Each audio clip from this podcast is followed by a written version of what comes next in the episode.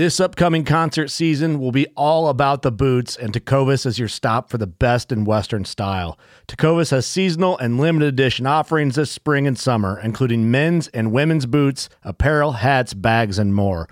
All Tecovas boots are made by hand in a time honored tradition with timeless styles that are always on trend. And Tecovas has first wear comfort with little to no break in period. It's hard to find this level of comfort paired with this level of style.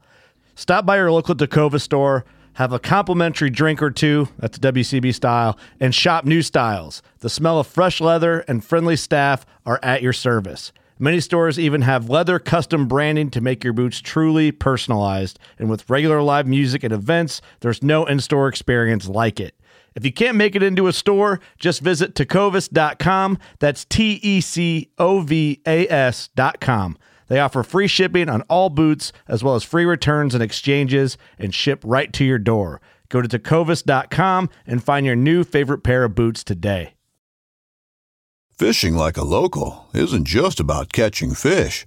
It's about connecting with the environment and the people who call it home. It's about hearing the stories and traditions that have been passed down for generations and sharing unforgettable moments with the people you meet along the way. Fishing like a local is having an experience that stays with you forever. And with Fishing Booker, you can experience it too, no matter where you are. Discover your next adventure on Fishing Booker. Yeah, and that was that was an amazing track. I mean, that was one of the biggest bucks I've ever seen for one. Um, and the as far as you tracked it, I mean, he went a crazy dis. I couldn't even believe you guys tracked him that far yourselves through that swamp and how thick that cattail was. That was like that cattail was taller than me, definitely. So, um, and yeah, it's it's it's a lot of fun tracking, and we took. Oh, you got her, dude. She's down. Let's go. Dude, I just shot a deer of a lifetime. Freaking smoked him. One with nature, and if you're a believer, one with God. Definitely gets your heart pumping. Boy, you are in trouble. Fall Obsession Podcast. My name is Drew Twardick. I'm your host this week for Fall Obsession Podcast. This is the first episode of the Midwest edition. Um, my first guest this week is Naz. You guys have heard the story from last year about me tracking my do- or my deer that I shot here. Um, had quite a track, had a little bit of difficulty finding it, decided to back out and call in some tracking dogs. Um, so, Naz, welcome to the show. Hey, thank you for having me. I'm Naz, um, part of Minnesota Tracking Dogs. Uh, currently, as I reside in Anoka, Minnesota, um, I currently have two tracking dogs Chevy, who you met last year, and um, a new puppy who um, needs some training. He's, he's very young, so. But yeah, love Chevy. He's on his. Uh, this will be his third year of tracking and his uh, third third birthday coming up in September. Um, so that that lab, he's a black lab uh, mix mutt. Call him the super mutt. Um, I uh, I found out recently I, I may have been mixed up with what he was as a breed before. I used to think he was a black lab German Shepherd, but I mean he looks like it, right? But he's actually a black lab Saint Bernard, and then the sire was a border collie. Okay, um, just a farm dog who I decided to take into tracking after I watched uh, Shane Simpson's videos.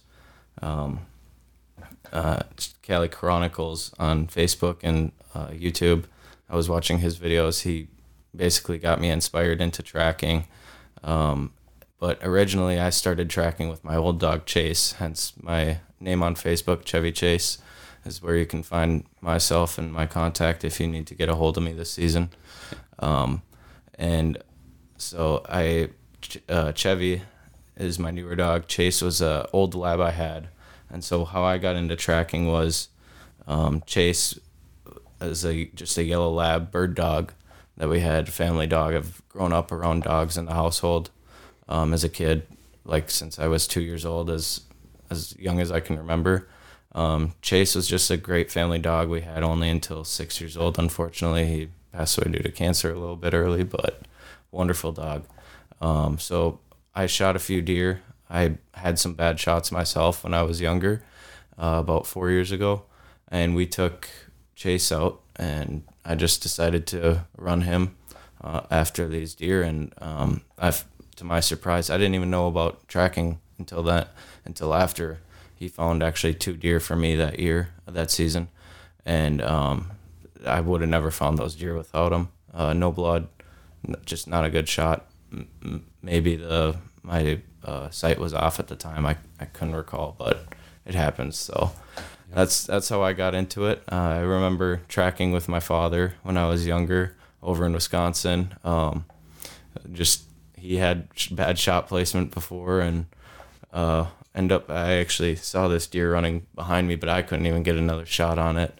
Um, but I could tell that was his deer because it was injured, and um, yeah, I remember we tracked that thing on hands and knees that that that whole night, and um, I just learned that tracking is also about wait times. Um, I think we pushed that deer too early, and uh, there's a misconception to I believe just around the community that you know you can track a deer right away when you leave the stand, but uh, we've even gone after um, gut shots that uh, a lot of times I, I want to wait 24 hours now um, with the dog before I send them out because I'm confident in my dog's tracking abilities at this point. Um, and then because of the time, we've seen how long it can take at times for um, certain shot placements to actually for a deer to fully expire at times. There are some crazy stories of deer laying down, just all of a sudden waking back up. Um, we we have a few uh, as trackers, and it's great a great community that I became a part of. Um, I I can't think of anything else I want to do more than other than tracking lately. I kind of gave up a whole bunch of other hobbies to to be a part of it, and um, yeah, so. And che- Chevy is my new dog. I got him as a pup three years ago, uh, and I got him for the sole purpose of, of tracking, and that's all thanks to Shane. And he has wonderful videos and data on his uh, site that I actually will use as reference because he's got some great uh, statistics here um, that are generalized and it puts a very good uh, perspective to hunting. So if you want to check that out, that's at shanesimpsonhunting.com. There's uh, deer tracking data, and uh, over the past few years, he can he put together this data that's very um, effective in my eyes, and yeah, so Yeah, I know that's something that you know viewers from other parts of the country not be, might not be familiar with, but that's something that is pretty interesting here in Minnesota. It's something that we recently legalized, and it's something that I know people are taking advantage of. You know, watching that Minnesota Trackers page, it's amazing how many deer you guys are finding that in years past would have just been left to rot in the field, and you know some actually pretty nice bucks that you guys are finding. So that's it's great to see. Yeah. Um, I also find it pretty interesting that you and I got connected through the same person that got you into tracking. You know, the the Cali Chronicles is the page that I actually found that connected the two of us when I needed help finding my deer. So, Yep. um, pretty interesting. Yeah, and that was that was an amazing track. I mean, that was one of the biggest bucks I've ever seen for one. Um, and the as far as you tracked it, I mean, he went a crazy dis. I couldn't even believe you guys tracked him that far yourselves through that swamp and how thick that cattail was. That was like that cattail was taller than me, definitely. So, um, and yeah, it's it's it's a lot of fun tracking. And we took Chevy out, and um, he did wonderful. He he really uh, has a prey drive for those for some of those shots that I can um, tell a total difference in. Like that day, he just pulled pulled like crazy, and um, that that helps me read him a little easier um, as compared to some tracks. He will slow down, um, but yeah, that one he just went like crazy the whole. I think we went. an- I think we advanced that one over another mile. Yeah. Aside from uh, what you you tracked it for, Yeah, so from where I shot it, I think we had tracked it as the crow flies, it was probably six to 800 yards. But as we had kind of wound around and followed blood, it must have been close to a mile. Oh, yeah. Uh, we'd crossed the creek two different times. Yep. And I mean, we were finding blood. It was right at shoulder height, and you'd see an inch or two size piece of the grass covered in blood. And then you'd look forward another 10 feet and see another one there. And so you'd be able to walk 10 feet at a time and move it up and move it up. Yeah. But I mean, I shot that deer in the morning and probably started tracking it around noon, like as far as got out of the stand, went and checked my arrow, saw the blood, saw that it was nice bright red blood, and started kind of following it. Found a bed where it had bedded and was like, all right, this is a pretty good sign. Um, and just, you know, the further we went and the longer it had been, and we had rain coming in and it was it just got to a point where I couldn't track it anymore. And we'd cross that creek and I you know I got to a point and I was like you know I'm gonna back out from right here. I, I have to. There's really no other option. It's getting dark and I've gotta gotta back out for the night with the rain. Um, and then I started reaching out to you guys and we were able to go right back to that spot and it was amazing watching the dog pick up that scent from I I'd kind of guessed it had crossed the creek again but we didn't really have a good idea of where it had started and Mhm. we checked that one side and nothing nothing and walked back over to the other side and as soon as we had picked that scent up that dog was pulling and man I was behind you trying to sprint to keep up and, Yeah.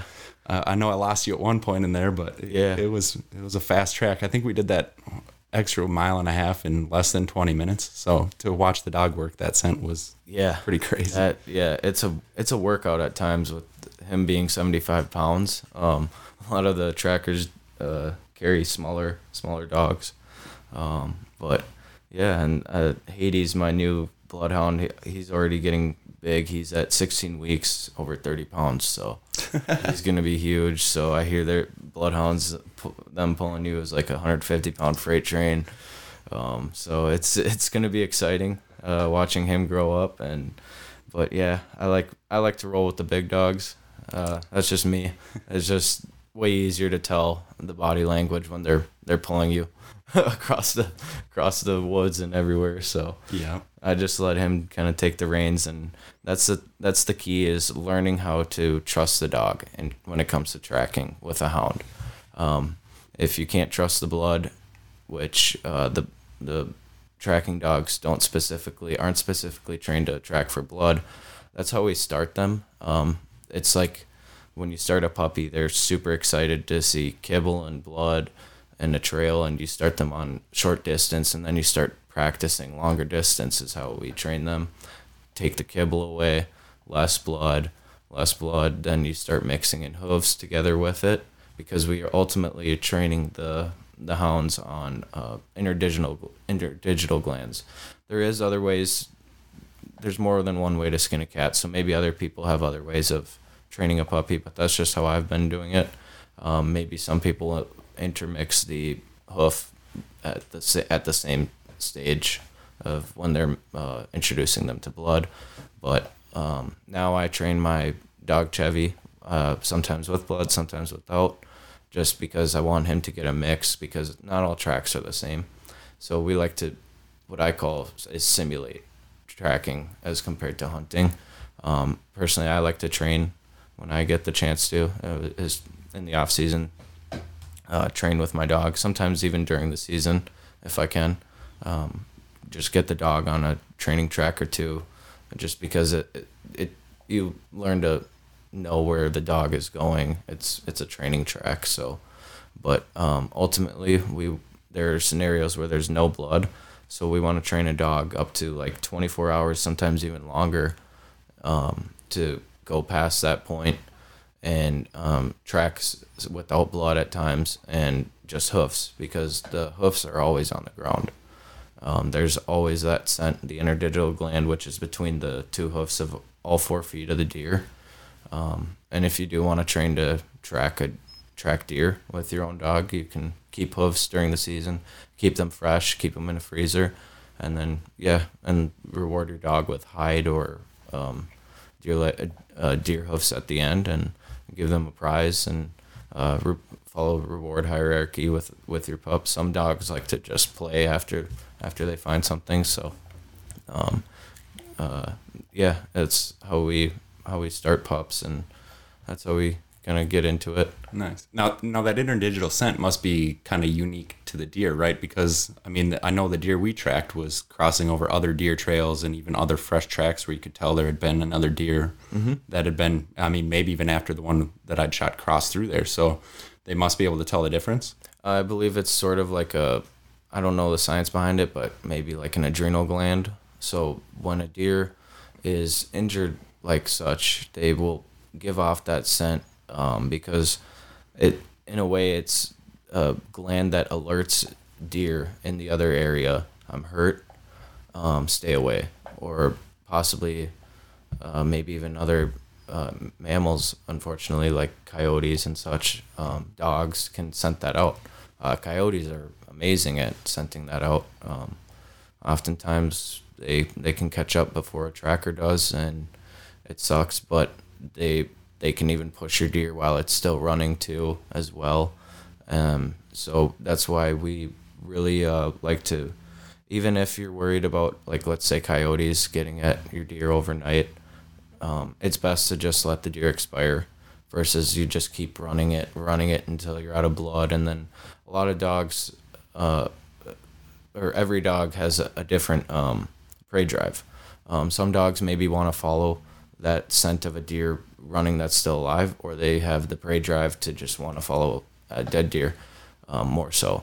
Um, a lot, all dogs for the most part can do both, but they will they will have a different uh, body language. They will follow it differently, uh, such as Chevy, uh, the black lab who you saw. He he is a great dog for um, the prey drive of a deer that's actually wounded and still running. He for some reason he he enjoys that. Sometimes when he finds a dead deer, he's like, okay, what's next? so he's just kind of like sitting there and just kind of watching. But like you, you put him around a deer that's that's still maybe sleeping and resting within its bed but injured. Mm-hmm. He will chase it around town like, like crazy, and um, I think that's what we ran into. And he will pull like crazy. I've had to, to switch up um, like my gear. I used to use a hip a harness. Mm-hmm. I can't use that no more. Um, he pulls just way too hard, man. I I switched to like a collar, and then I run it between his legs, and so that that works a lot better with just it. I've noticed in training, I've uh, gone in real world situations using that tracking collar, and yeah, that helped me a lot um, personally. But everybody uses different gear. It's good to try different things out. Um, as a hobby, it's kind of like trying out a different gun to me. Yeah. When, Yeah. Or a bow. It's it's all about getting used to what you like as well as what your dog enjoys and um, finding the right dog for you personally. A lot of dogs can track. There's no best breed. Best thing I think is a dog that can live with you in your home most of the time, or um, you know, because you won't be tracking all the time, but Right. that dog will have that ability. Right. Now you had mentioned kind of the the crossover process or the the switchover process from going from like blood and kibble into kind of taking away the kibble and taking away the eventually taking away some of the blood moving into the interdigital. Mhm. Wh- What's the timeline look like on that? What is wh- what age is the puppy when you're starting to do that sort of transition and how much training? I guess maybe more than the age of the puppy, how much training have you done at that point before you start kind of removing the food? Um, so per se, I'm- I'm not a trainer per se, but um, there are trainers who I know who can have a puppy at six months, um, maybe purebred. I've seen some at six months, months. Uh, any dog, bird dog, I think, with the proper amount of training and um, the right uh, knowledge around training. There is a tracking Bible written by John. Um, I've I don't know how to say his last name, and I don't want to butcher it exactly, but it's John J. Um, it's um, let me look up the book name exactly. Yep.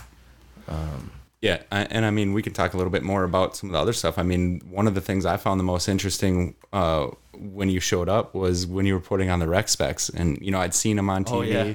and I'd seen him like advertised online, but that was the first dog that I'd seen him in the field, and I was kind of questioning, you know, when I'd seen him online, how much the dogs are going to hate putting him on or whatever. And you Mm-hmm. put him on, and, and it was like not a big deal. The dog knew it was time to work, and hey, we're going to go track an animal because now I got my glasses on. That was pretty cool to see. Oh yeah. Um, the thing is, training repetition is key. Um, and you know, put real live tracks are still obviously different. It's puts out so much more scent to a dog.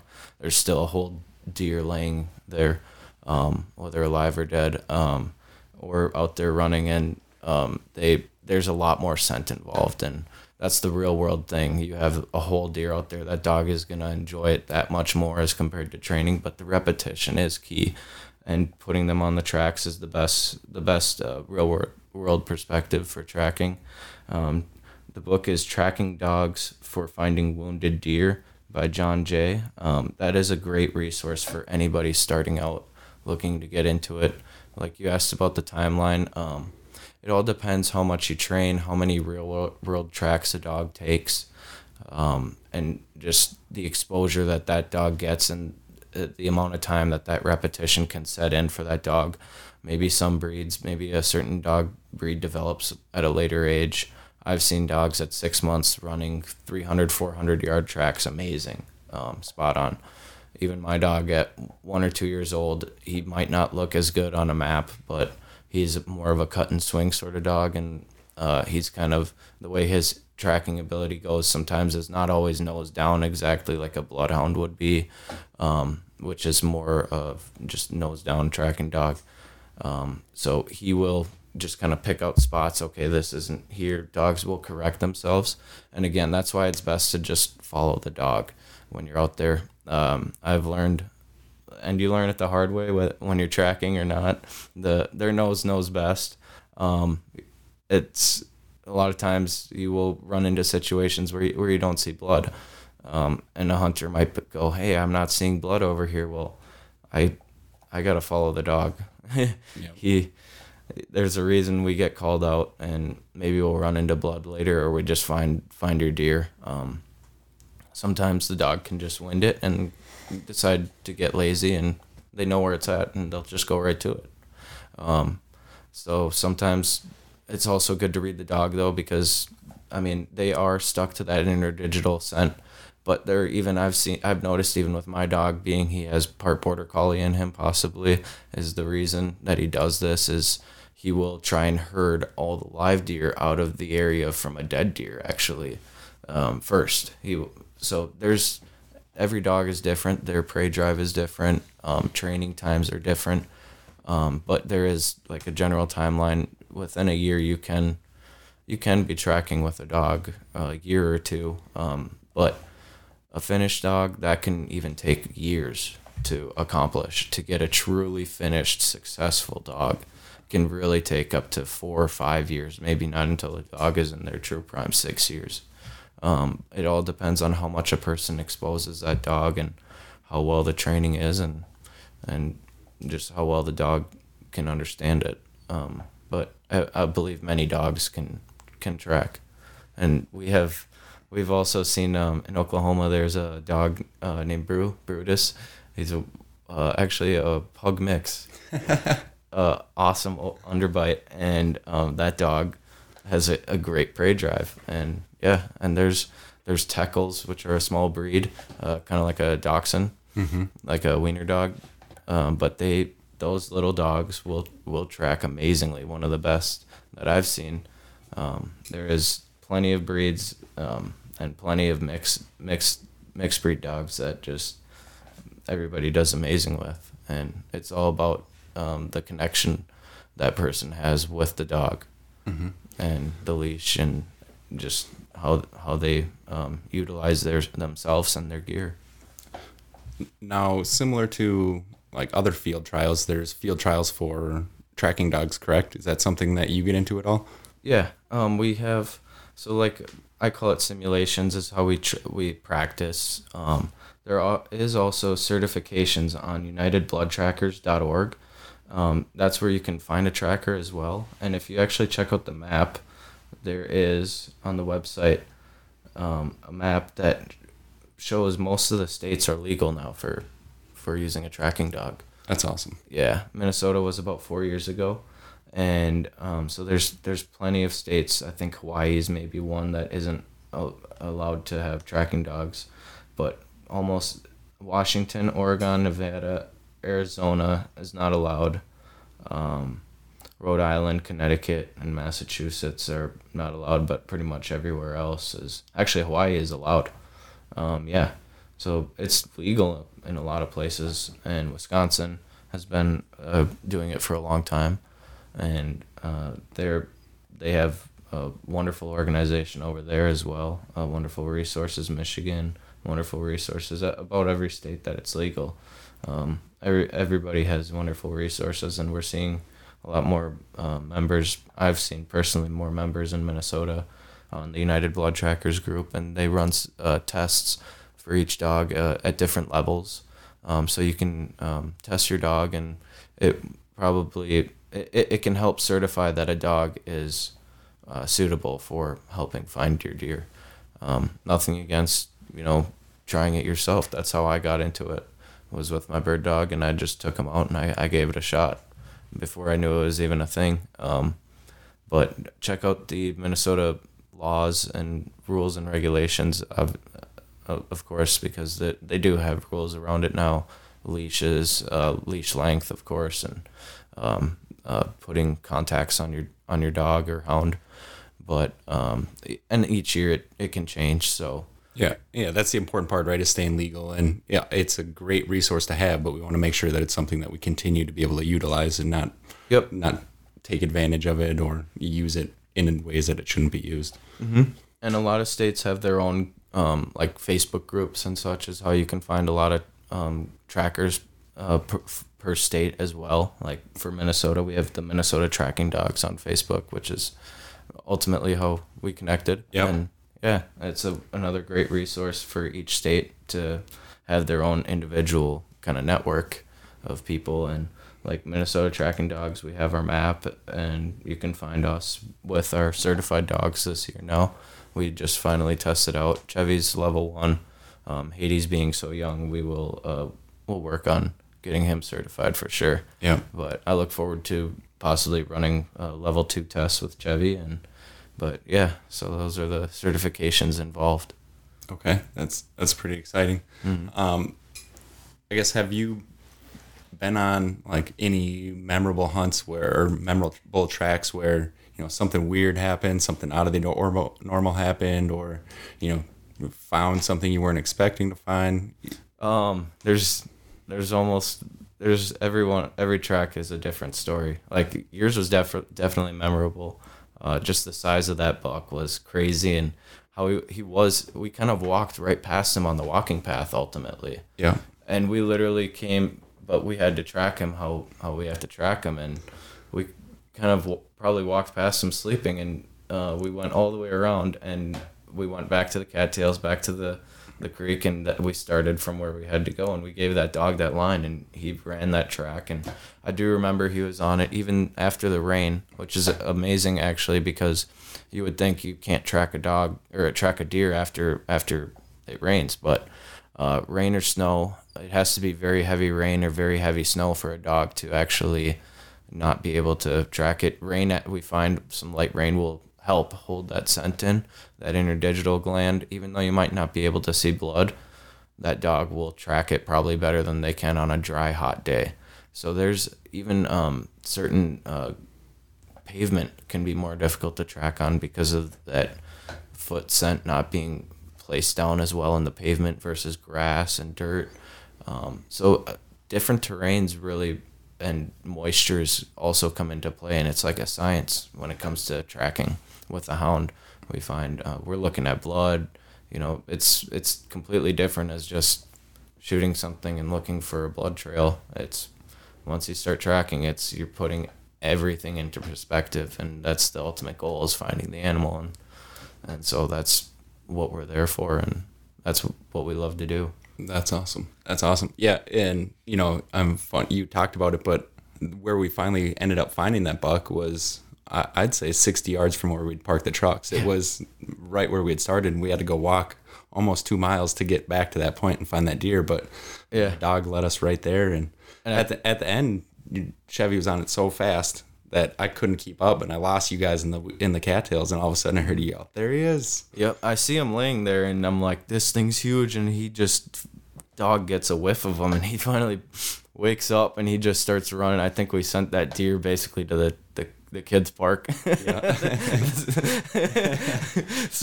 big old deer running. I I don't know where he went after that. I lost complete sight of him, but and he was running very healthily, so he Yeah. was there to live another day. Yeah, and, and for me, you know, with a deer like that, that was really the reason that I wanted to have you guys out was uh, the amount of blood that I was seeing. I wasn't confident that I'd killed the deer, but I also didn't want to leave a deer of that caliber just laying in the weeds. And I mean, I wouldn't want to leave any deer laying in the weeds if I can find it. But Yep. you, you put a little bit more effort into the big ones when you shoot them. And that's yeah, exactly like that. You want to find it, and we we also want to be there for closure. Um, I I want to tell you, I, I've even helped. Uh, last year we helped a gentleman, a couple gentlemen actually hunt their deer down again, and so that was amazing. So, I mean, I I don't think a track is over, and either until that deer is gone or until we can't catch up to it any longer. Um, but we do also like to be ethical. If I can tell a deer is healthy, I do back out. I can't follow a deer with my dog, um, and have have anybody hunt it. Um, I can locate it, but then by law, we're in Minnesota supposed to leave the area. So, and that's what I did. I left the area, and we were able to give a general location to a hunter last year, and he was able to go back. Uh, this is a memorable story right here. Um, Yeah. So he um, last year we took a track. I won't say where in Minnesota, but it was an, another nice buck, and he was there with his kids and showing them we're looking for his deer. I took my dog out, um, and I this was another one that was alive and just you know it, it happens. Uh, shoulder shot. It was running, but I could see he was kind of stumbling as he was running. So I, could, I was almost able to catch up to this deer at about three quarters of a mile in, and then um, but I just couldn't run up to him, and the hunter didn't get to catch up to him to confirm as well. But I was able to see that that that was the deer he was looking after. We went almost another mile. Chevy was just running like crazy after this one again, being being that that condition and and how he tracks with the, his current prey drive on that type of a track. And he went crazy after that and we caught it again at after like another mile in and he got sight of it and he goes that, that's my buck.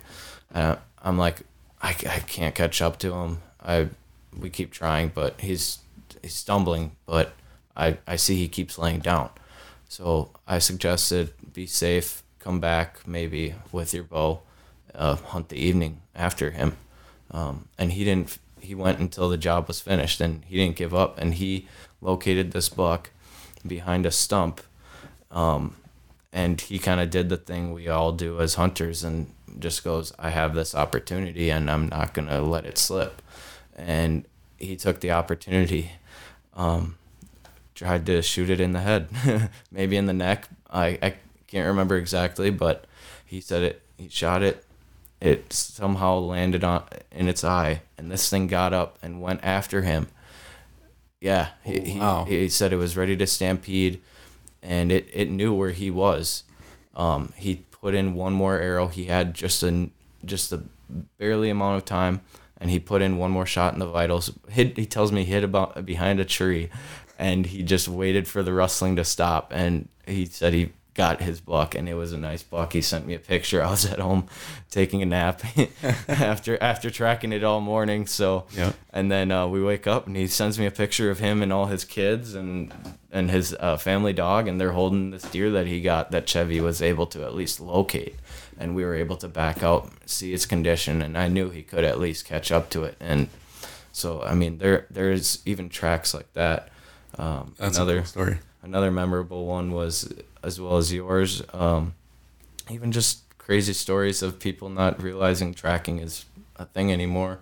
One time i pulled into a place and a guy came over and i didn't know where i was going specifically and i messed the gps was messed up. I turned around in somebody's driveway which is totally fine. And the guy came over and he must have knew I was a tracker and coming, and neighbor must have told him or something, and he must have been anti-hunter or something, and he came over, puffing his chest, and he was chest to chest with me, and I have a dog. I don't, I, I you know, Chevy. I don't know if you remember. I Yeah. he's uh he will bite people. Yeah, he's intimidating. He is an intimidating dog. Um, he is just very protective around his spaces, and I'm surprised my dog didn't bite him. And he was ready to fight me, I guess, and saying this is illegal. But that's the thing; it's not. It's it's recently legalized about four years ago in Minnesota, and it's it's a wonderful thing. So Yeah, yeah. You know, I think the anti-hunters should get behind it, if anything, because I mean, you've already shot the animal at this point. We're just doing a better job of recovering. We're getting more of the animals that we shot out of the woods that would have just been left behind. So it's amazing. The two years ago, uh, it was over hundred deer found in Minnesota by about like seventeen of us, and that recorded it. Yeah. 16, 17 of us. I- can't remember, but it was definitely over hundred deer just recovered. I can't I can't tell you how many calls that were taken or how many uh, deer were even tracked, um, but it's about I could say it's a 50-50 shot. You know whether we find your deer or not. Um, it's just 50-50. There's some people with better percentages, some people with not not so much better percentages, but it's all about just getting out there, taking that track and and giving it your all. And and uh, percentages can change as well as with uh, with capability of, of dogs. But it's it's amazing. I I can't even call it a sport. I, maybe a hobby or lifestyle because it kind of takes over your life, and you have these dogs now that you got to take care of. But um, but yeah, like in Germany, they utilize tracking as essential, and they don't they don't hunt um, boar or deer unless a tracking team is on call. Um, so they see it as a little different, and that's I believe ethical and but I don't believe the United States will ever be at that point. But I mean, finding having a group of maybe 20 people in Minnesota like last year, finding about a 150 deer or more, that's that's a lot of meat on the table, and that's a lot a lot of uh, uh, deer located, and just it's it's an amazing thing. yeah, yeah. I guess if I had one recommendation to anybody, I'd say get on your local, you know, whether it's your state page or your local page, find a tracking dog um, that's near you. You know, don't bother the person. Don't reach out to them in, in advance, but you know, have that person that You you can. Oh, you can. All right. Well, you can definitely message us. Please do. Um, if you're if you're even just asking for tips, we would love to help. Um, any information as shot, you can ask us about shot placement. We'll tell you the best shot placement is the double lung. Um, that's the that's the way to do it. Uh, but it doesn't always just work that way because of angles.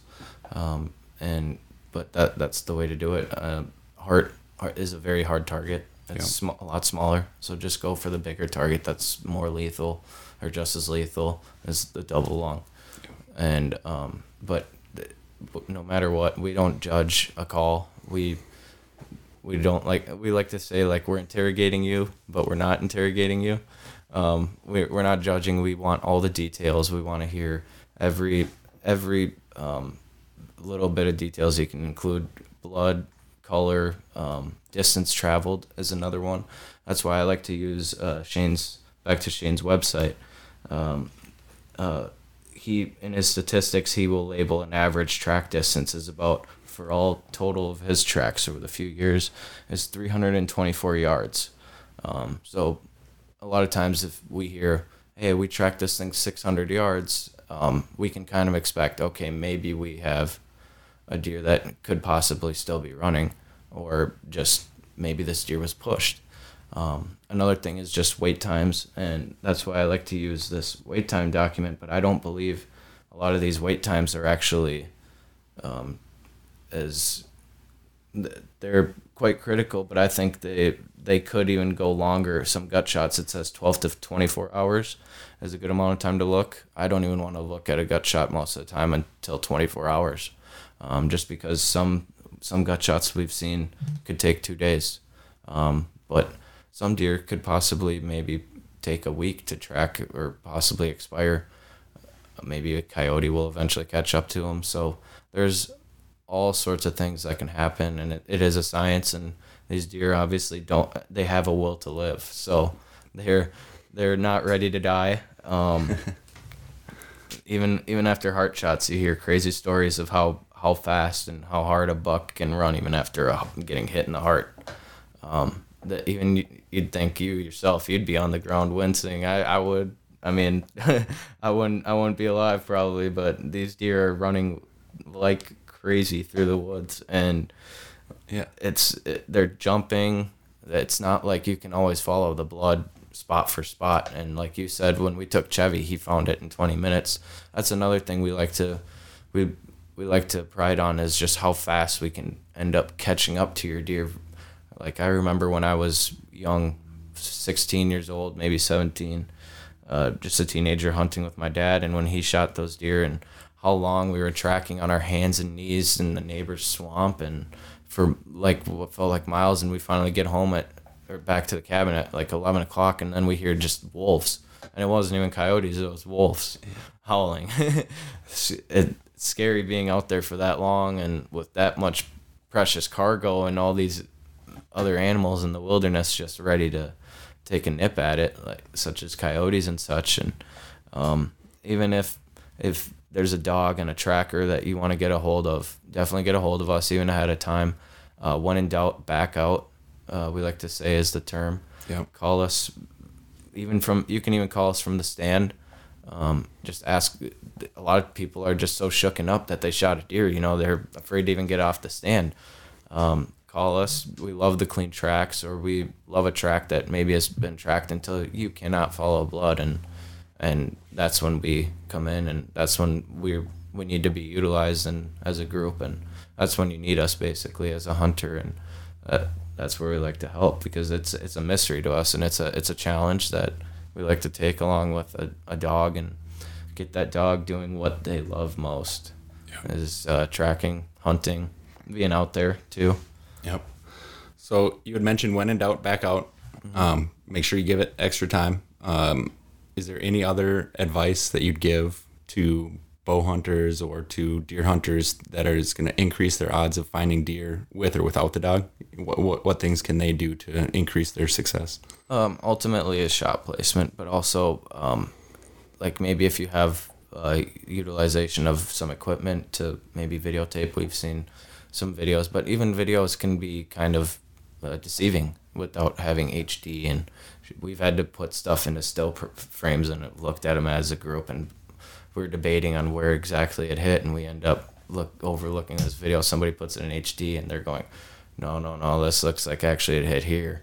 Um, so it's it's all about um, giving the the tracker the right amount of data or taking in the right amount of data as a hunter and just taking the knowledge around it. Um, uh, a lot of times these, like I noticed like on social media is everybody just wants to bash each other. Oh, you can't, you can't shoot or, you know, I drop them in two seconds. Um, that's not always the case. I like to say as a tracker, either uh, you ain't hunted enough yet or, or, or, uh, uh, yeah, it's just either you ain't hunted enough yet, or or you're not being honest. It, you know, um, everybody has taken a bad shot, I think, in in their lifetime, and uh, or even a good shot. I've tracked from like my best friend. Uh, another story is I tracked for my best friend at night this past season.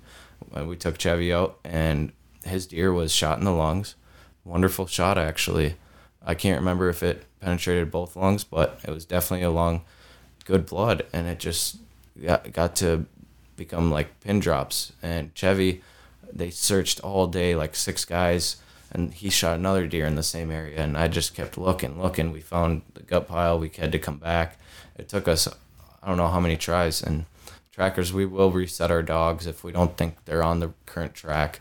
So that we will ultimately decide, all right, let's take the dog, rewind back. And there are times we have to do that. And the dog will hit a new new uh, scent and they'll they'll go after it and it's up to us to read the body language and um, yeah so like even with a good shot sometimes it's just hard to tell or, or with uh, rain conditions dew conditions blood can wash away but ultimately wait time I, I don't want to say wait longer but uh, just get a hold of your tracker and even if you take a shot and you have questions um, it's it's great to do that uh, we don't like specifically getting a call where it's saying, "Hey, I need you." Um, we took a shot, and then we get details, and then they're like, "Ah, "I don't need you." you know, Yeah. At, at least just kind of come forward. We're we're just looking for details. Of course, we all of us would love to would love to answer, and uh, during the season, that's it's we will answer phones till 11 p.m. at night, and some of some of us get pretty busy to the point of where maybe we can't answer, but we do our best and we will revert to other trackers. And that's the whole point of the network is um, connecting together as trackers and along with hunters and um, putting that communication together. The communication, the amount of details is key as a hunter. Providing those details is just it's key, and uh, patience is key as well. I like to say if you if you and practice, practice as a hunter, practice as a tracker. Um, I, I still like to hunt, so now as as when I hunt, I just take the dog out. as soon as I take a shot, I I like to think back and um, try and remember best where that shot placement was. Maybe look at the hit site. Um, then put that into perspective. Okay, maybe I got a good shot, or maybe I got a liver shot. Maybe I should wait 12 hours, you know, and then I'll put my dog on it. And now it's just a part of hunting for me as as well. So it, it's been great having those dogs along with uh, as a as a hunter myself. It's great having the dogs along to, uh, for the trip. Yep. Yeah. Now, say somebody's out there, shoot a deer. They're confident that they're going to be able to track it. They start tracking it. They make it 100 yards, 200 yards, whatever it is. Um, and they get to a point where they're struggling, whether the blood's drying up, crosses a creek, something where they lose the blood. How far from that point should they go before they say, hey, maybe this is a situation where I need to back out and not spread the scent around? You know, what's that sign where somebody should call you guys? Um, essentially, until you run out of sign or good sign, and you're just maybe dealing with pin drops, and you're like, I can't, I can't even look uh, on my hands and knees anymore. Or also, I like to think of it as like a 200 yard rule. Um, 200 yards, if you're kind of going past 200 yards, maybe just want to call the dog. Um, and then, yeah, deer can run in circles. They can run all, they could run in a straight line. It, we can never ultimately tell. Um, sometimes they'll want to go towards the water. Maybe sometimes they want to go in the middle of a field and lay down. Um, they they ultimately will go where they f- feel safe, and I I can't speak for the deer to be honest, but they they like to do their own thing, and they they have that will to survive, and so yeah, a, a good rule of thumb is maybe 100 200 yards, and just uh, have developed the knowledge to look for that sign. Maybe even as a hunter, maybe you just want to read that tr- that book by John again. It's great even if you don't have a dog. There is a lot of great information on tracking deer, or, or there are also other books on just uh, looking at certain blood trails and um, like uh, sometimes there's deceiving uh, blood trails like like you would think bubbly pink bright blood when it's pink, a lot of times can be um, lung, but also um, bubbly blood can also come from muscles uh, moving the blood around, and then once it leaves the deer, it, it can form in bubbles on the ground, and it can a lot of times be perceived as lung lung blood, and that's another great reason to take pictures if you can um, for really good pictures for a tracker. We can take a look at it, take that distance into perspective, take your specific shot placement into perspective um, some trackers will even send like a, a picture of a deer with a grid on it. Yep. And um, I like to do that as well. And I just go, give me the best idea of where you think you hit it, and just be honest. You know, I'm I'm not here to judge. I'm not. It's the least I care about. I just got to know how how and when to go after your deer, and how to do it the best I can to my ability, based off what I've seen. And um, I'm still learning as well, um, even as a dog owner and training. And I like to even ask questions too when, when they arise to other guys like Al Sherman over in Wisconsin. He's a judge too for the United Blood Trackers. Amazing guy.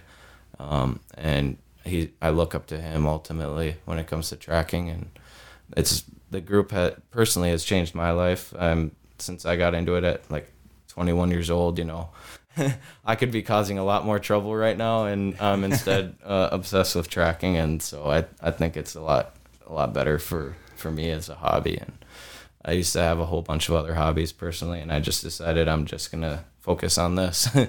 and so yeah, this is what I invest in, and and yeah, the tracking book, any information um, that you can get. Uh, in regards to tracking as a hunter because I believe tracking is a part of hunting.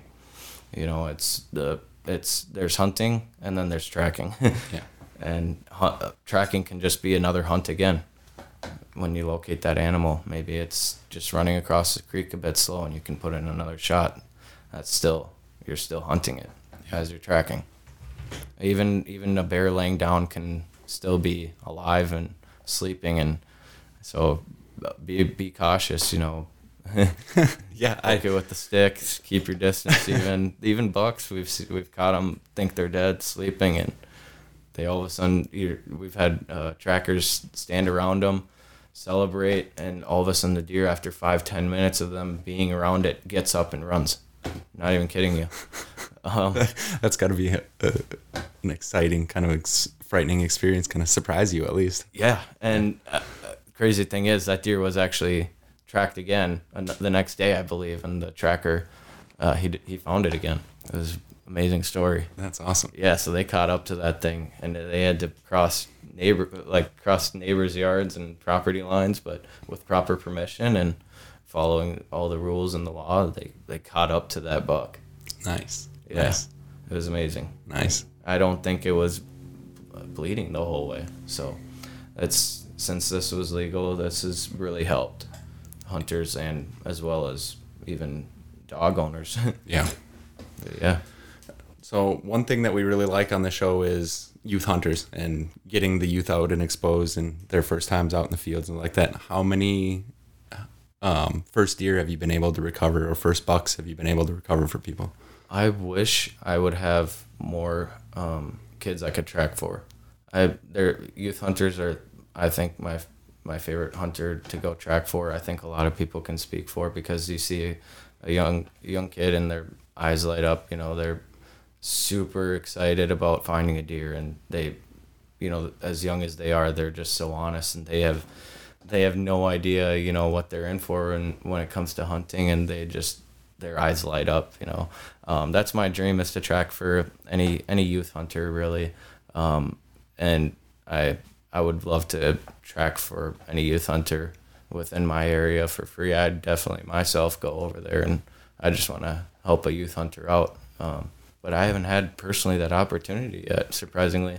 Um, before i worked a second shift and just this year i'm actually working a first shift shift position. Since i started tracking before i was working a second shift job tracking. So i was actually showing up to some tracks in the middle of the night. Um, or very early in the morning um, and just never got that opportunity for that call yet but i'm looking forward to it Nice. And, yeah and uh, youth hunting uh, youth tracking i think the a lot of trackers are of uh, um, a more mature age w- comes with uh, experience and, and everything. I'm uh, personally I'm one of I think the younger ones of the tracking group in Minnesota at least, and but I I like seeing the enthusiasm, the, the willingness to learn from a young hunter, and it's just that's how it, it lives on. Is the more young hunters, the better. Um, the more people who get into it because maybe life goes on and that that young kid can't hunt until maybe a later point in life, but at least that is there, uh, and that's what a lot of us like to hunt for. Is you know I remember hunting with my dad, and I'll always have that memory, and I I won't give that up. So, and that's probably my favorite memories with them is hunting. Right. People remember that hunting with their grandfathers and and such, and so I I want that. It's like a spirit that lives on. Yep. Is hunting, and it it does. So uh, maybe if I one day have kids, I'd definitely make them uh, track part of a tracking family, taking the dogs out when I can't and whatnot. But yeah, Yep. Yep. Yeah. I still remember my first morning sitting out deer hunting, and you know, you look around and every piece of grass and every bush turns into a deer right as the sun's coming up, mm-hmm. and it's that's a that's an exciting experience. So. and watching just the sunrise and the the world change around you, literally. You think you you're just sitting at work and you don't even take a look out the window and notice it's raining sometimes, but you know you're out there and you notice every blade of grass moving. You notice every squirrel in the tree, you know, causing a nuisance in the woods and and tricking you basically. And but you know it's that's what it's all about is you're noticing the whole this whole ecosystem around you changing uh, as time goes by. Um, whereas you you could just sit at home and you know not not get to um, experience that. It, it's amazing watching the sunrise and the sunsets and that that world around you as as you sit or as you hunt. Um, still hunting is also really cool. Yeah. But Yeah, yeah, that's actually one of the reasons that I got into bow hunting was that sitting around seeing the sunrise, watching nature and just being able to sit out quietly and watch things happen around you. even if you know some days it's it's not what you expect and you don't see a deer but that's hunting and yeah you just you learn to take it in and um they deer are a herd. Um they have that herd mentality at the times. They like to move sometimes as a group or on their own and you can never tell exactly where they will be and or if they want to bed down that day or week they just maybe want to hit the beds, hit the hay, or where they want to go hit the hit the feed. And so it's always different, um, different times of the season, the rut, crazy time, and so it's just a matter of uh, getting out there. I think. Yep. Yep. Yeah. Now you'd mentioned hunting with your dad. Um, I think that kind of segues perfect into um, asking the questions that we like to ask all of our first-time podcast guests. Um, so we'll start off with the first one, and that's what's your most memorable hunt that you've ever been on? Um, when it comes to a hunt, I would say probably the one where we were tracking on our hands and knees with my dad. So this one was I was again like 15, 16 years old.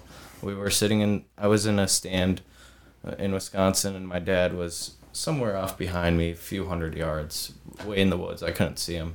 Um, but he was part of the trail part of the walking trail on the way in and I just went further to my stand and we were sitting there and it's it's evening time and I hear him I hear him take some shots. I think two shots. And we were only allowed to use I think slug guns there or that's just the only other gun he had was a slug. And I don't know how this happened but he shot this deer and he was he knew he had his sights on this one doe. But I think the bullet or the slug I think um, ricochet or um, it changed trajectory within the deer or something. And he actually collateraled on two deer. He hit two deer. So this one was very injured. It looked like when it ran past my stand I could see um, uh, matter hanging out of one side of it. Um, and it wasn't just blood. It was part of its insides and it was an insane sight to see it you know my young age. And but that's what it is. It's hunting and um, it's a matter of retrieving that animal putting that food on the table uh, for yourself as a human um, and ultimately as a, a mammal and so we that's part of what we need to eat as well just like any other animal in the woods and um, whether it goes to a wolf, a bear, coyote, or us, as long as somebody is eating and the ecosystem is thriving and conservation is happening and um, populations are growing when it comes to deer populations and such. Um, that's what it's all about. And uh, yeah, my dad took that shot on that that deer. I see it run by my stand, too fast behind me. I could just get a glimpse of it, and it went back up this hill in the woods, and I just couldn't get another shot in at the time. And so that's part of um, when it comes to pushing deer is it's best to when in doubt back out and also not push that deer. Um, some people will think they have an, a great shot, deer lays down right in front of them, and they go up to it and it picks up and runs. Um, and it's it's very key to have that patience and you know even on a heart shot maybe give it two hours one or two hours that meat should still be just fine. Um, even if you say it lay, lay down in front of you maybe waiting a half hour in the stand even before you get off of it is just let that animal rest and um, give them their, their time. Um, and then at that point put all the detail relax put all the details into perspective and and go from there and then take in more details uh, from from tracking the blood and looking at the hit site and all that. And so yeah, back to that. I see this deer running up the hill, and um, I finally I think phoned my dad, and you know I waited. I'm like, I see a deer ran by. Was that you that shot? And we get together. He's like, Yeah, let's let's start tracking. Um, this was like 5 p.m. It, wasn't exactly dark yet, so we we finally managed to meet up, get a hold of each other on the phones even on silent and such. And yeah, so I I told him I saw his deer where it ran. We but we didn't have much blood, and I didn't. This was well before I knew about tracking. Um, so this is almost like ten years ago, and um, so yeah, my dad's like, we got to find these two deer. so we look for one, and we just cannot follow the blood for one of them. And I think that was the second one he hit, the further one, um, and we knew that one was just gonna be a goner. Um, then we started going back to the other track, which looked easier. We started following blood, and I think from f- like 6 p.m. to like 11 p.m. we were on our hands and knees on the neighbor's property, like just pin drops of blood. And my dad couldn't even see it anymore because of his eyesight, and I was just young and had that. I didn't have glasses at the time. I was able to see it just fine, and but until it was literally just bla- blades of grass with pin drops of blood, and it's long grass. You know, it's there was no hope in finding it without a dog, and um, I think it was technically legal in Wisconsin to track there, but I had no idea about it that at that age, and so yeah, we just had to let it go, and we come back and just so tired and you know so beat. It, it wasn't a good feeling, but I didn't feel like I wanted to just give up hunting. I, I, I think it was just part of that was my first real track. Yep. Um, and that was what, without a dog or with, before I shot a deer, but it, it was maybe a forty yard track. It, that was where I got to truly see how far these animals can go, and I can, I could probably say we went for miles that day. My dad and I, looking for that thing on the neighbor's swamp across the woods. It, and it was a wicked terrain and yeah I, I wouldn't trade that moment for the world though it's hard it's hard of work as it was just kind of sitting back and you know my dad kind of standing there going what do you think and we're scratching our heads and we're kind of i'm just kind of looking at it and I'm, i just had a moment to look at the the, the grass just blow away and just kind of sit there and think well as much as this sucks looking for this thing, we're at least on some beautiful territory and beautiful terrain. And um, unfortunately, maybe this will feed a, another mammal. Yeah. And uh, that's okay. That's part of hunting. That's that that will um, maybe feed some other mammal in the woods. Whether it was, I think, wolves is what we heard howling, or um, coyotes, but they're all part of the ecosystem, and and so we gotta do our part in just retrieving it. And I I think tracking has helped retrieve a lot of deer uh, for at least Minnesota. Yep. Yeah. It, I mean, it sounds like you guys put in quite the effort to try and find it. That's six, Yeah. six hours of searching in the dark is that's a long time. I can say we've gone further too, um, but that that one was just memorable. Memorable. Um, Yeah. Yeah, my dad and I. uh, He, he's not the best shot, but he, he's he's a great guy to hunt with, and he has uh, taken some deer and he has taken some good shots. So it, it happens to everybody. Yep. Um, but yeah, I mean, just this year I found out I have uh, bad eyesight, and it wasn't until I'm at work reading minuscule prints, uh, blueprints, and schematics that are so small that I'm kind of like, you know what, this might be a little bit of a struggle. and I've, I did need glasses when I was younger, but I thought nah, my eyesight's probably fine, and come to find out, again, I should I should wear glasses.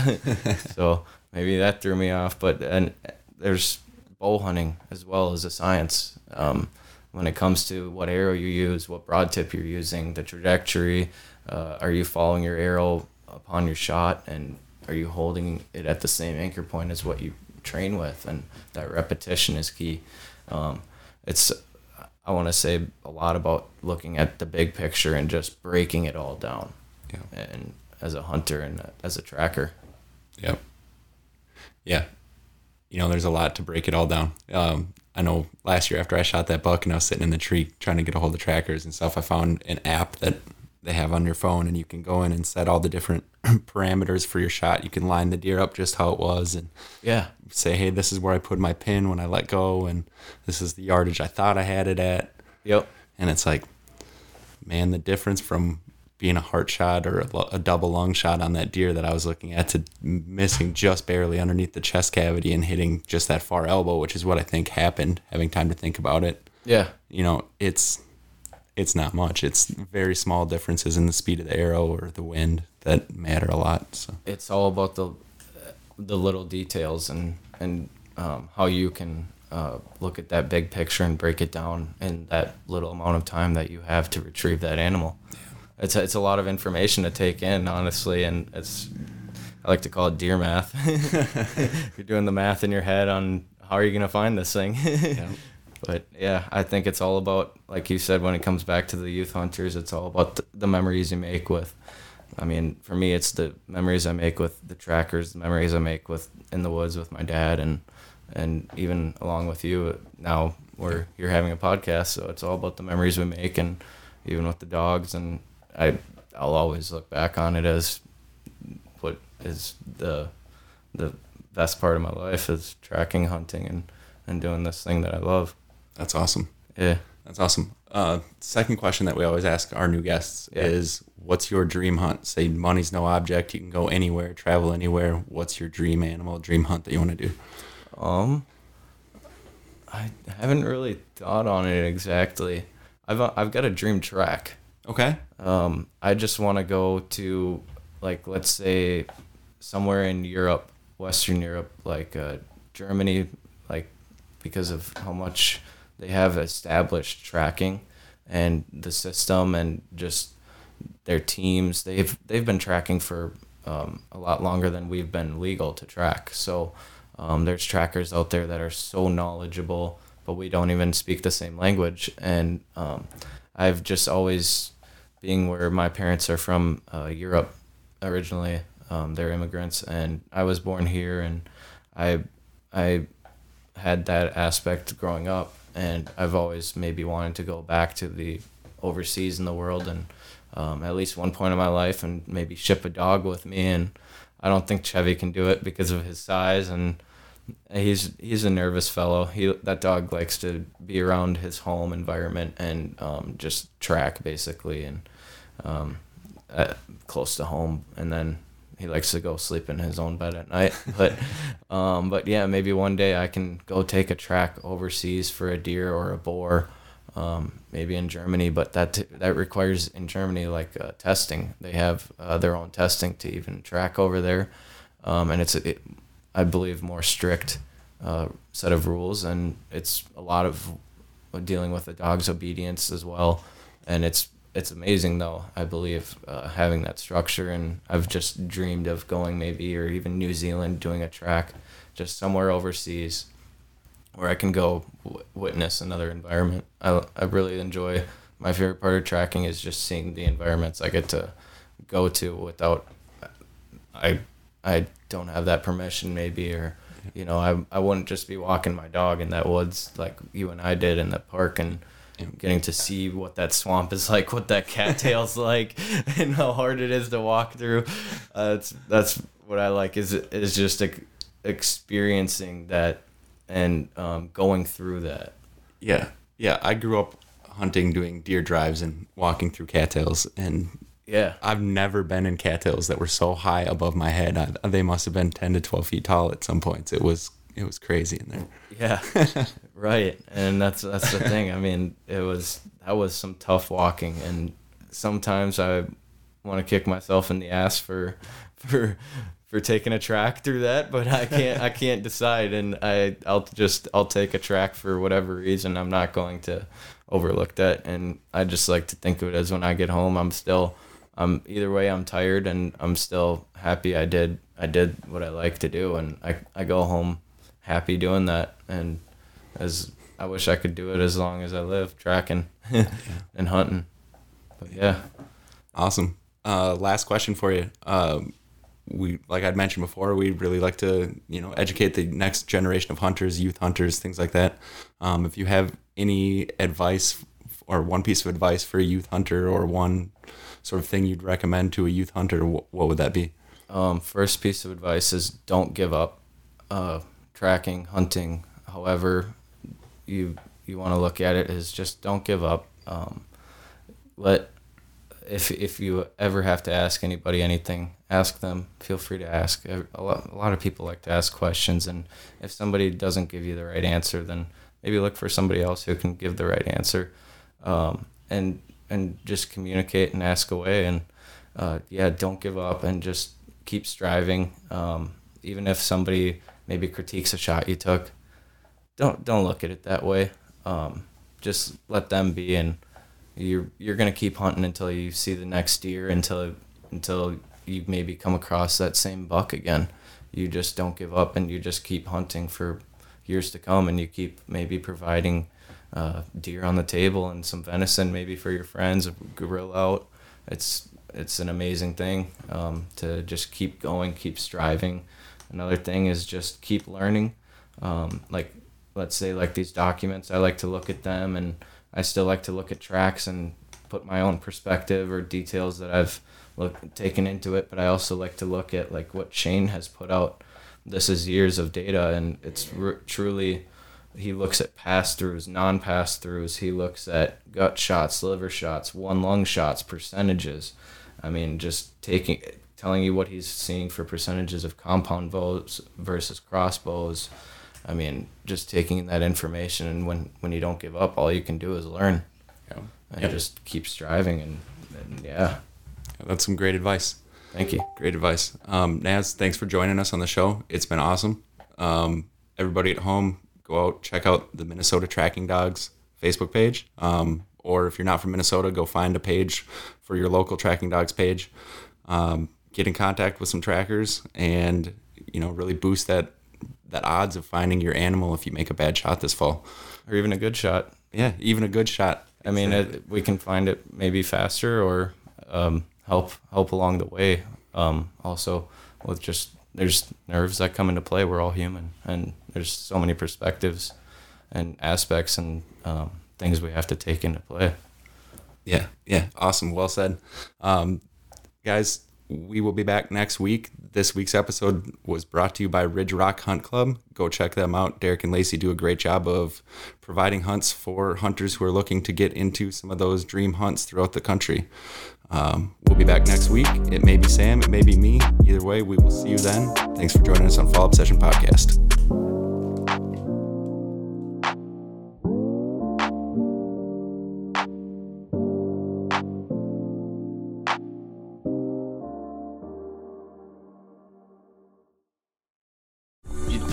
Four of us spread out on a tiny island, that the task of tagging a whitetail would not be a big thing. But, as I've learned, no matter where I've been, whitetails can be damn tricky. Pursuing wild game in wild places. Tune into HuntStand Presents Saturdays at 8:30 p.m. Eastern.